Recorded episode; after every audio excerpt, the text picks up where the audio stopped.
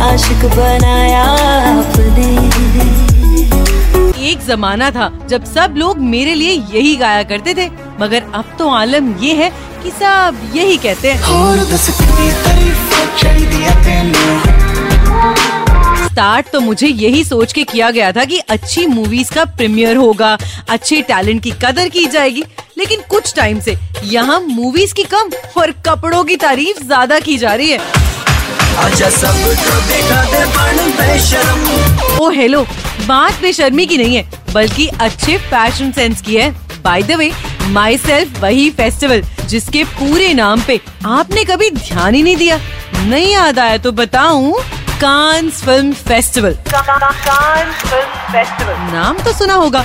ओ भाई जिसके नाम में ही फ़िल्म फेस्टिवल है तो फिर उसका नाम सुनते ही दीपिका और ऐश्वर्या की ड्रेस क्यों याद आती है?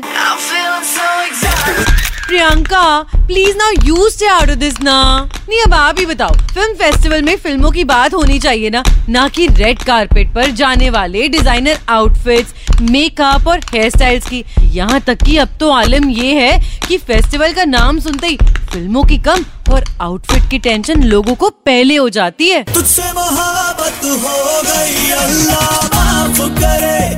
ओ भाई इतनी माफ़ी मांगने की ज़रूरत नहीं है। मैं तो यही कहना चाहूँगा कि फ़िल्म फेस्टिवल को फ़िल्म फेस्टिवल की तरह एंजॉय करते रहो और सुपर हिट्स 93.5 रेड एफएम पर जाते रहो।